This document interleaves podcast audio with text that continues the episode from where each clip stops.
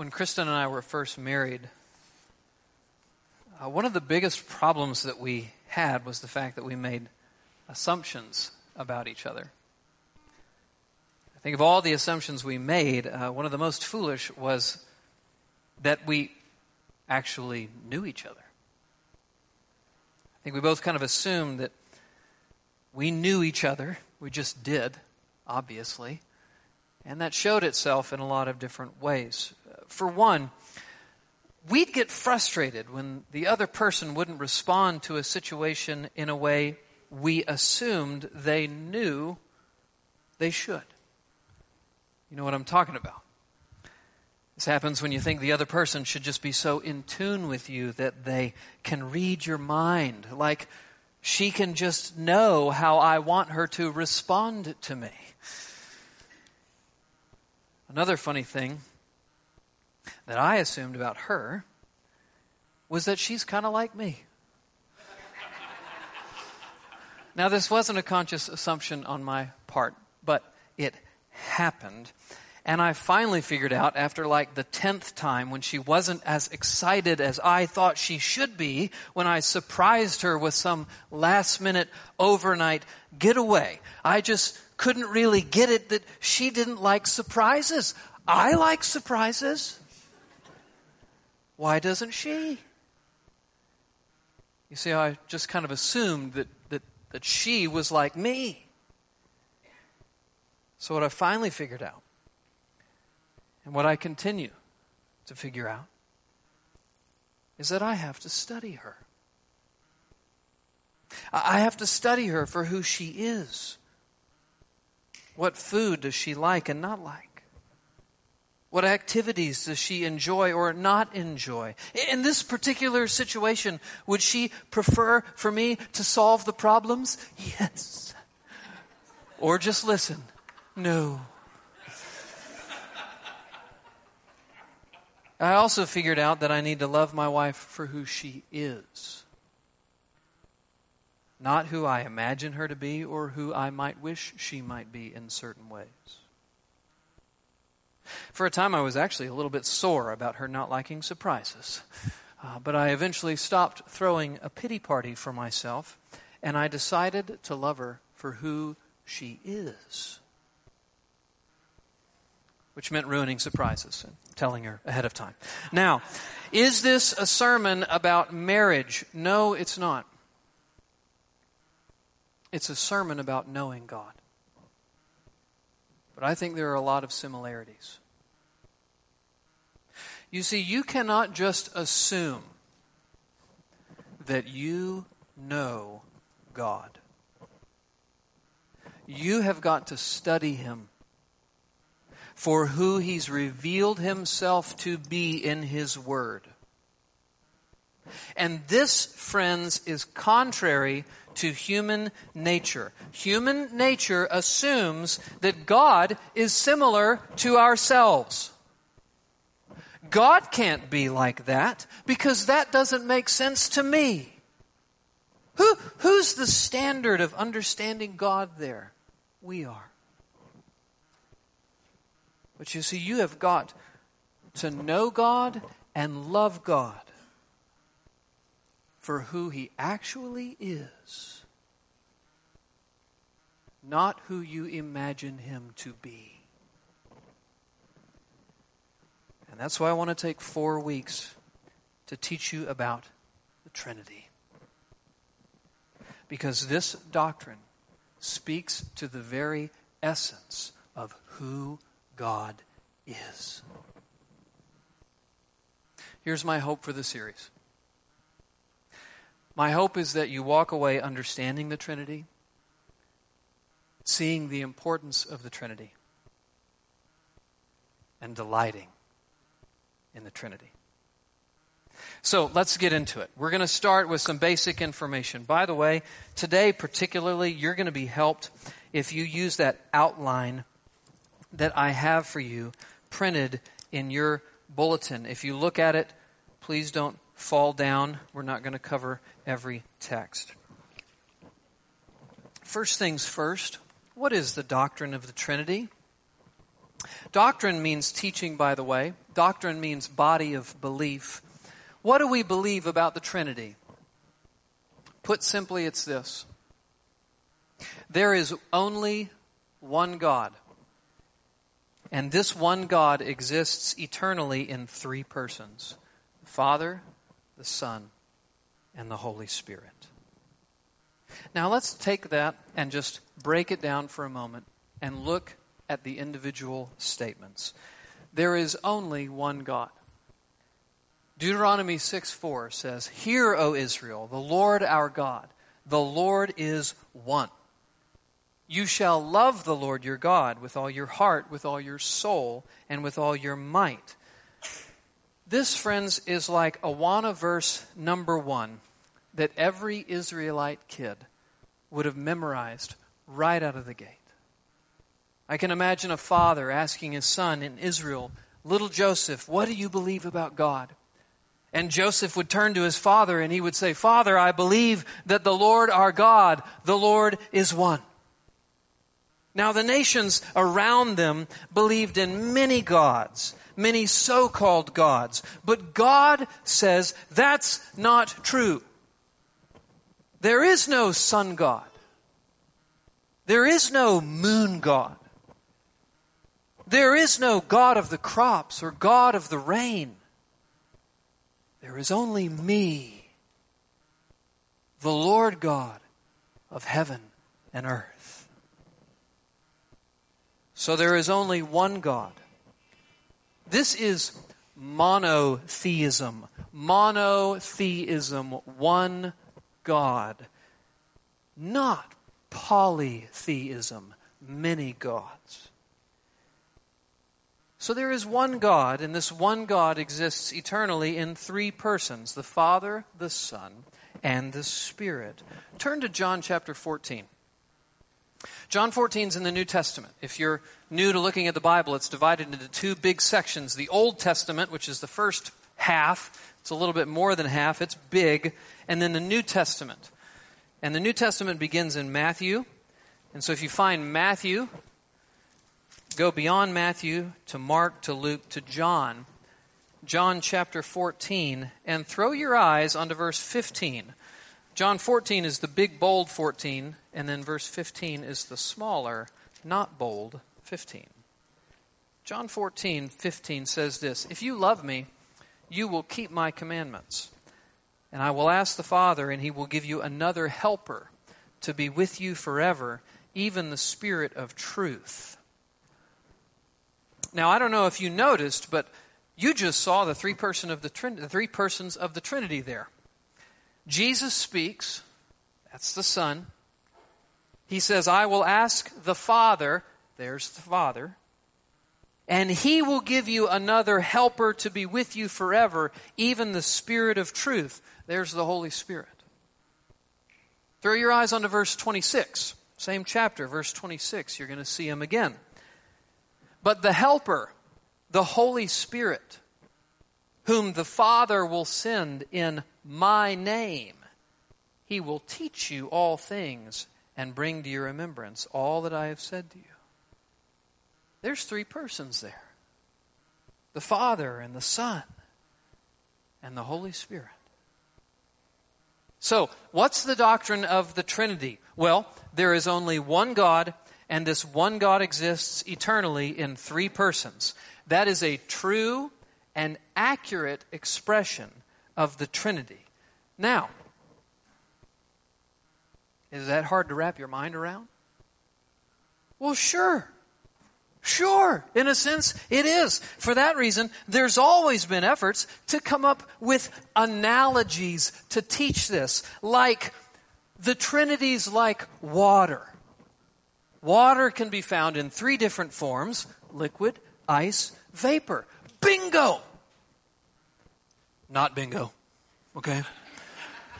That actually quite nicely describes the heresy of modalism that says that God is not three persons. God just appears in the form or expression or mode of three persons. I could go on and on and give you more analogies, but honestly, they're inadequate. And most of them end up teaching heresies. I'm not exaggerating. I actually get quite nervous whenever in Awana we come to the Trinity. And I'm like, okay, what's, what's the leader going to say? It's going to accidentally be heresy. Not on purpose. Here's the thing I don't think God would have us understand this by way of analogy. Perhaps this is one reason why he forbids being depicted by images. Images and analogies are both inadequate to convey the glorious nature of our triune God. So let's understand it instead by turning to Scripture. So here's a question for you. Before we go further, let's ask what may be on your minds. Is this just philosophical mumbo jumbo? Is this just the result of what one writer said a bunch of cloistered theologians with too much time on their hands. No. This is the clear teaching of Scripture. And here's the second point this morning How does Scripture teach us the doctrine of the Trinity? How does Scripture teach us the doctrine of the Trinity? First, by teaching us that God is one. We read Deuteronomy 6 a moment ago. Hear, O Israel, the Lord our God, the Lord our God is one. And this isn't a one off text, double entendre intended. The consistent witness of Scripture is that there is only one God. Deuteronomy 32 39. See now that I am He, and there is no God beside me. Isaiah 45 5. I am the Lord, and there is no other. Besides me, there is no God. I equip you, though you do not know me, that people may know from the rising of the sun and from the west that there is none beside me. I am the Lord, there is no other. I form light and create darkness. I make well being and create calamity. I am the Lord who does all these things. Mark 12. The disciples ask Jesus, what's the most important commandment? Jesus says the most important is, Hear, O Israel, the Lord our God, the Lord is one. He quotes Deuteronomy. Now, this is clear, right? Super clear. You, you know what else is clear? That each person of the Trinity is God. The Father is God. I think that's kind of an easy one for us. The Father is God. That's the consistent witness of Scripture. But the Son, too, is God. You see this both in direct statements and in how people relate to Jesus. As far as direct statements, let me just read you a few. You don't have to turn there. Just listen to me. And I've got all of these on your outline so you can look a later, look a little bit later if you want. But consider a few texts with me. Acts 20, verse 28. Paul says to the Ephesian elders, he says this Pay careful attention to yourselves and to the flock of God, in which the Holy Spirit has made you overseers to care for the church of God, which he obtained with his own blood.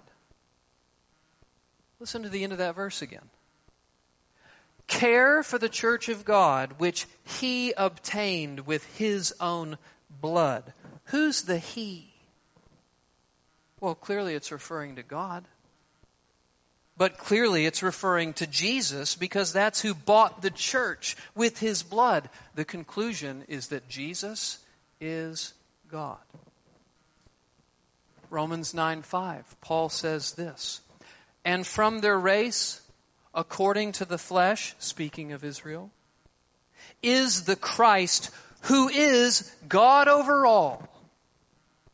Christ, the Son is God over all. 1 John 5:20 The Son of God has come and has given us understanding so that we may know him who is true and we are in him who is true in his son Jesus Christ. He, Jesus, is the true God and eternal life. Jesus, the Son, is God. Those are just explicit, right? If we believe the Bible, those are just explicit. And be clear, we do believe the Bible. This truth is also clear in how people relate to him. And my favorite is Thomas. Thomas kind of gets a bad rap, right? Because he said, Hey, I'm not, I'm not going to believe in Jesus unless I can actually see the scars, unless I can actually touch the scars. I'm not going to believe him. But listen in to what he said when Jesus so graciously appeared to him. John 20, 27. Jesus said to Thomas, Put your finger here and see my hands. And, and put out your hand and place it in my side. Do not disbelieve, but believe. And Thomas answered him, My Lord and my God.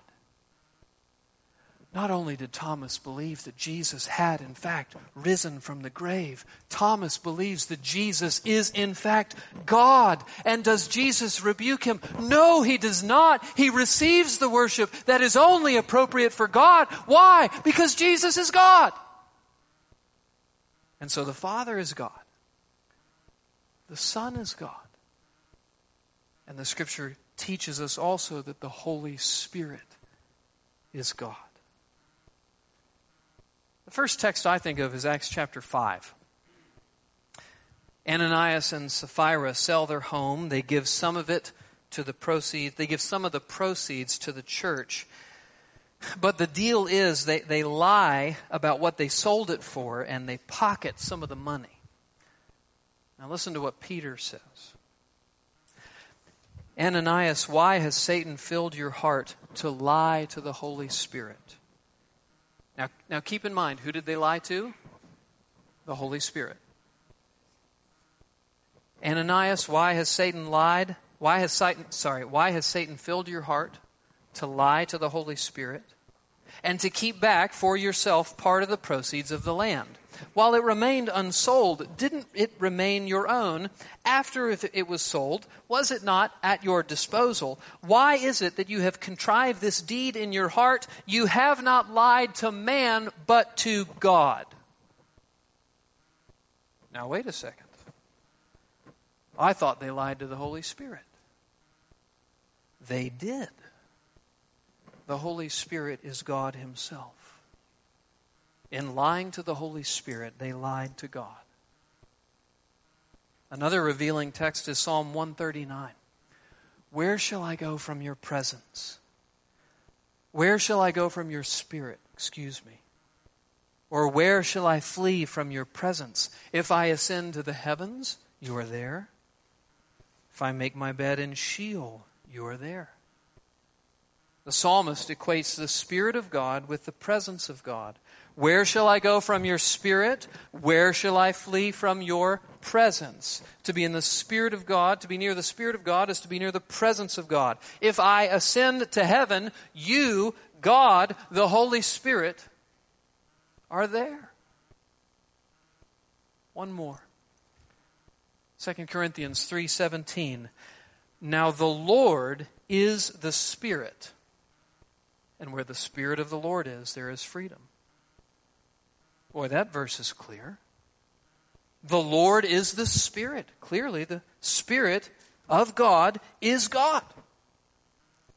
And so, as you read through Scripture, what you see is clear teaching that the Father is God, the Son is God, and the Spirit is God. And this teaching is full throated, full bodied not decaffeinated. Who drinks decaf? Not in the morning. There's no hint of the Son or the Spirit being part God, mostly God, kinda a God. No, the Father and the Son and the Spirit are all presented as being God, fully divine. One more way Scripture teaches us about the Trinity. He gives us Trinitarian formulations and patterns. You know, if you just read Scripture thoughtfully, you're going to see the Trinity often. Let me just read a few texts for you. Matthew 3:16 and when Jesus was baptized immediately he went up from the water and behold the heavens were opened to him and he saw the spirit of God descending like a dove and coming to rest on him. And behold, a voice from heaven said, This is my beloved Son with whom I am well pleased. The Son is baptized, the Spirit descends, the Father speaks. The Father, the Son, and the Spirit. Matthew 28 18, Jesus said to them, All authority in heaven and on earth has been given to me. Go therefore and make disciples of all nations, baptizing them in the name of the Father and the Son and the Holy Spirit. Romans 15:30 I appeal to you brothers by our Lord Jesus Christ by the love of the Spirit to strive together with me in your prayers to God on my behalf 2 Corinthians 13 14. We often conclude our services with this benediction the grace of the Lord Jesus Christ, and the love of God, and the fellowship of the Holy Spirit be with you all. Amen. You know, you might take some time this week, maybe a morning in your devotional routine. Take a look at these texts I gave you here. So many Trinitarian formulations and patterns in Scripture. The Bible, when you prick it, it bleeds Trinity. And so let me just circle back to where I started. Is this is this philosophical mumbo jumbo the result of theologians with too much time on their hands? No. It's the conclusion of the plain teaching of the Bible. There is obviously only one God, and yet it is also obvious that the Father is God, the Son is God, and the Spirit is God as well. And so we put it together. There is only one God, and this one God exists eternally in three persons the Father, the Son, and the Spirit. Now, third point this morning. How did the church come to articulate and express the doctrine of the Trinity? Has the church always believed the Trinity, or, or is this something that some cabal with power decided to cook up and require everybody to believe at some point in time? We love conspiracy theories. Well, that's a good question. The church came to articulate this first through reflection on Scripture. They did just what you did. They read their Bibles and they, they saw that there's only one God. And, and yet they saw too that Jesus clearly claimed divinity for himself and the Spirit is presented as divine as well. As you read through the passages of the New Testament at Paul's Trinitarian exclamations, he is not struggling with the philosophy of this. He's just glorying in the Father and the Son and the Spirit. Trinitarian theology just naturally rises from the pages of Scripture. And so what you see as you look at the early church is not so much a defined presentation or articulation or defense of the Trinity. What you see is just an overall Trinitarian consciousness that comes out in the way the new church, in the early church, talks and the early church fathers talk. You just see an overall Trinitarian consciousness. Clearly, tightly expressed, defended, articulated? No but it's there. Now, as time passes, what happens is that the church's thought on the Trinity is refined and clarified and becomes more sophisticated because errors arise and the church has to respond to them. two biggest errors the church faced in its early church, in, in its early history, excuse me, two biggest errors something called modalism and then something called Arianism.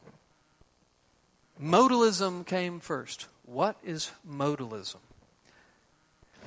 It held that there is only one God, so far so good, but it denied the three persons of the Trinity modalism taught that God revealed himself in three different ways, in three different modes. He reveals himself as Father sometimes, he reveals himself as Son sometimes, and he reveals himself as Spirit sometimes. So God is not three persons according to modalism. He just appears as three persons.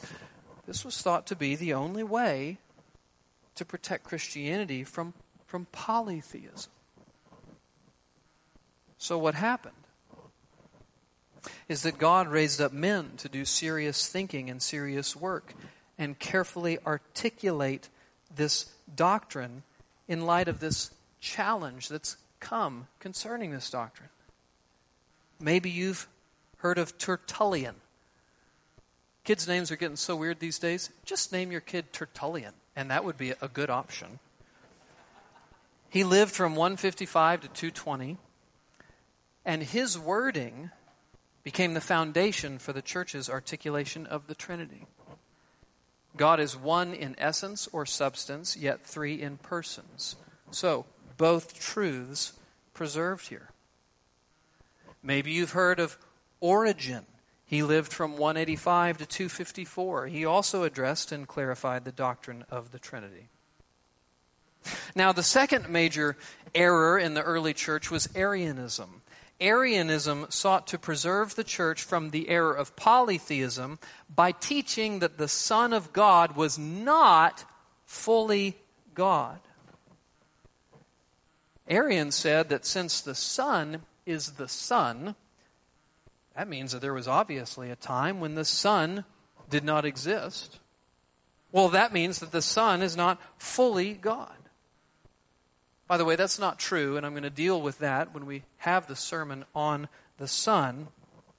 And, by the way, do you know who modern day Arians are? Mormons are modern day Arians. Jehovah's Witnesses are modern day Arians they deny the deity of Jesus Christ. So, this error actually began circulating in the early 300s. It was a huge controversy. It brought forth years of thought and writing from the likes of Athanasius, Basil the Great, Gregory of Nyssa, and Gregory of Nazianzus. Nazianzus. You just fake it till you make it, you know? And the end result was the Nicene Creed. Churches from all over the world convened to articulate and confess what it is that Scripture in fact teaches concerning the deity of the Son and the Trinity. The Nicene Creed, people, was written in AD 325, updated in 381 at the Council of Constantinople, and treasured by the Church of Jesus Christ ever since as an accurate presentation of the Bible's teaching. And so, where'd the doctrine of the Trinity come from? Scripture. Has the church always believed in the Trinity? Yes. Articulated simply at first, and then clarified and more carefully expressed and defended as a result of the church responding to lies and heresy. Settled and confessed since 325 AD. That's what we read this morning. Is this new? The result of a powerful cabal that made everybody believe something sometime? No. It's the clear teaching of the Bible, and it's what the church has always believed. Now I want to downshift and I want to change lanes. I've been driving down this information lane. You know, here's the info, you know, open up fire hose, begin flow, and you're just there. Okay. What I want to do now is I want you to see for yourself and ask the question why does this matter? Why does this matter? One reason Christians might not, one reason why Christians may not think this doctrine is particularly important is because it's not highly practicable. I mean, how does the Trinity affect how I live on Monday, right? What, what value does the Trinity have to do with me? I want to push back on that thinking. Let me just tell you the Trinity doesn't have a lot to do with you, it has a lot to do with God. And that matters because, in the words of Michael Reeves, quote, Christianity is not primarily about lifestyle change, it is about knowing God. To know and grow to enjoy Him is what we are saved for. End quote. Friends, can you imagine yourself only being interested in knowing your spouse to the degree that you actually just know how to relate to your spouse? C- can you imagine for a second being like, well, I don't care about what he or she is really like. I just care about whatever I need to know so that I can relate to her or him and not tick them off. That's crazy. The simple truth is you love your spouse, and so you want to know your spouse. Now, I realize that's not true for every marriage. Some don't take an interest in the other person. Some don't pursue understanding. Some don't lean in to study in order to know the person and love the person as they really are. And the reality is, those marriages struggle. Maybe that's why some of you struggle in your relationship with God. Maybe your approach to Christianity is far too focused on how does this apply to me? Instead of, I want to know and love my God for who He is. Brothers and sisters, the Trinity reveals who God is, and so this matters because we want to know God. Amen. Another reason this matters is because if the Trinity is not true, then salvation's very foundation actually crumbles underneath your feet and will lead you directly into hell. If the Son is not divine, then, brothers and sisters, there is no salvation. The key testimony and witness of Scripture throughout is that only God can save. If Jesus was merely a man, even a perfect man, then his death on the cross would mean nothing. Only God can satisfy God's justice. The Son had to be divine in order for his death on the cross to provide a redemptive solution to our problems and that we might be saved from our sin. If the Son is not divine, then we are lost. And so let the penny drop. What that means is that for those who don't affirm the Trinity, they can't be Christians. They're condemned. Boy, that sounds unreasonable, but it's quite reasonable because if the Son is not God, then you have not been saved. And if the Son is not a distinct person, then think about this. Then the divine ceased to exist on the cross. If God only appears as certain manifestations, modalism, and then that means God Himself died. Th- that's just really troubling. you don't have to think too long about that to realize, whoa, that leads you down, that leads you down a path of a lot of problems. But the Son is divine. And God is triune. And from all eternity, the Father, out of love for sinners, planned to send His Son to save us. And from all eternity, the Son delighted in that plan to take on flesh, live a righteous life, and die a substitutionary death, and then rise again. And then, from all eternity, the Spirit delighted in the plan to be sent by the Father and the Son to come and apply the gospel to your hearts, convicting you of sin, causing you to see your need for Jesus Christ, and giving you faith to believe and be saved, and then continuing to transform you, protect you, and lead you all the way to the heaven. Praise God for the Trinity. Salvation is Trinitarian. Without the Trinity, no salvation. Another reason why the Trinity is so absolutely vital is that it prevents idolatry. Isn't idolatry kind of a big deal? This is where you nod your head and say yes. If the Son is not divine, do you know what all of us are? We're idolaters. We're breaking the first and the second commandment because we unashamedly worship and adore Jesus Christ. We cry out with Thomas, My Lord and my God, because we've seen him by faith. But if he's not divine,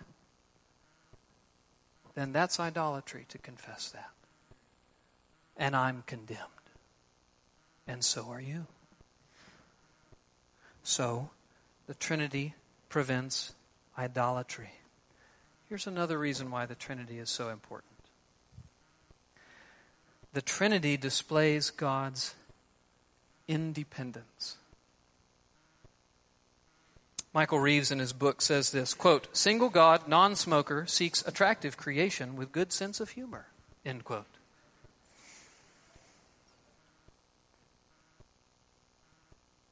That's funny because it's so ridiculous.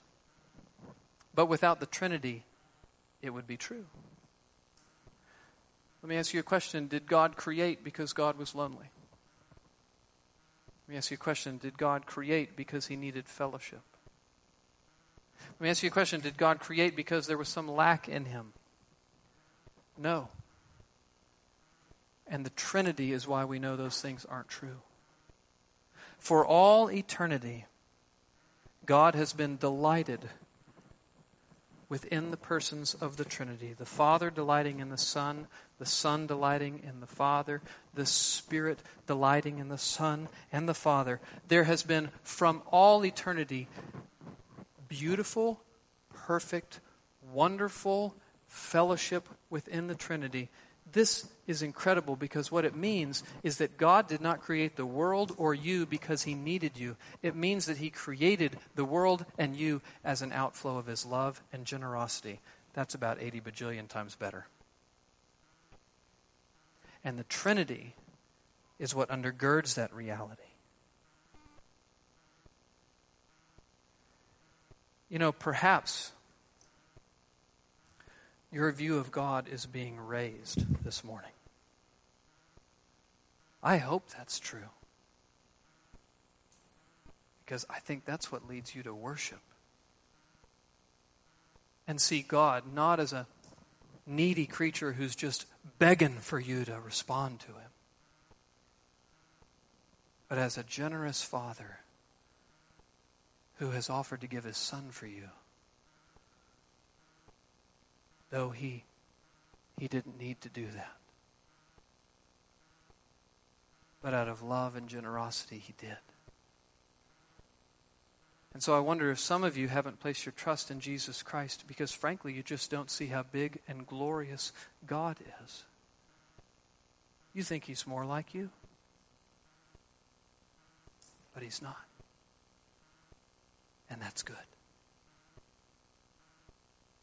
I'll tell you another reason why the Trinity is so important. It's because it separates Christianity from all other world religions, chiefly Judaism and Islam. They happily confess that God is one, but they do not happily confess that God is one in three. Theologically, this is one of the most distinguishing factors of what we believe about God. And why, when we say, I believe in God, and the Muslim says, I believe in God, we know that's not the same God. The Trinity distinguishes God above all others. So here's where we're going to go in this sermon series. Today is just a little introduction. I hope your appetite has been stirred for more. And then we'll have three follow on sermons to reflect on God the Father, God the Son, and God the Holy Spirit. But I want to close today with one more question, and I'll be brief. What is our response to the doctrine of the Trinity?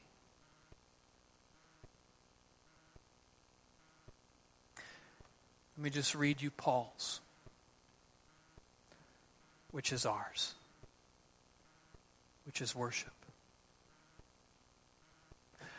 Blessed be the God and Father of our Lord Jesus Christ, who has blessed us in Christ with every spiritual blessing in the heavenly places even as he chose us in him before the foundation of the world, that we would be holy and blameless before him.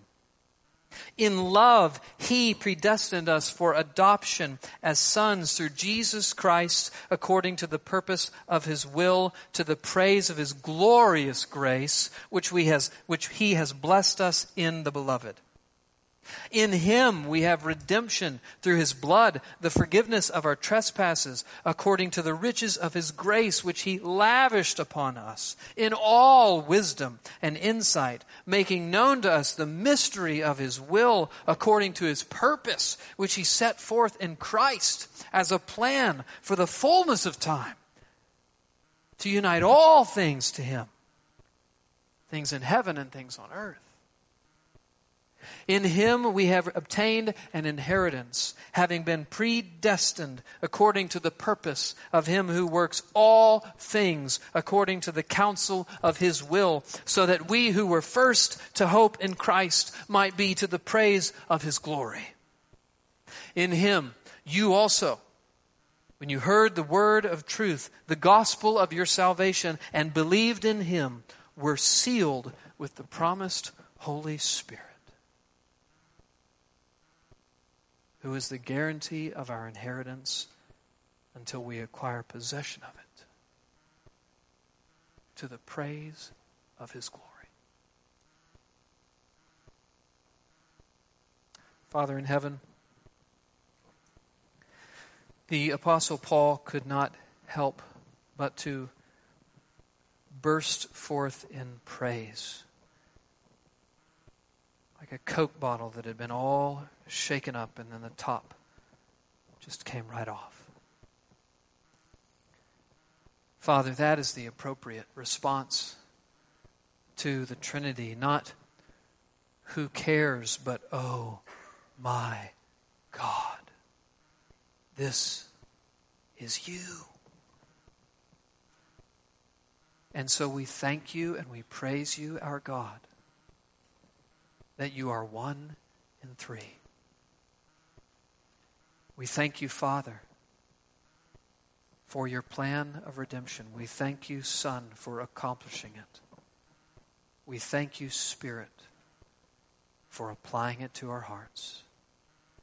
We worship you today because you are worthy of all of our worship. In Jesus' name, amen.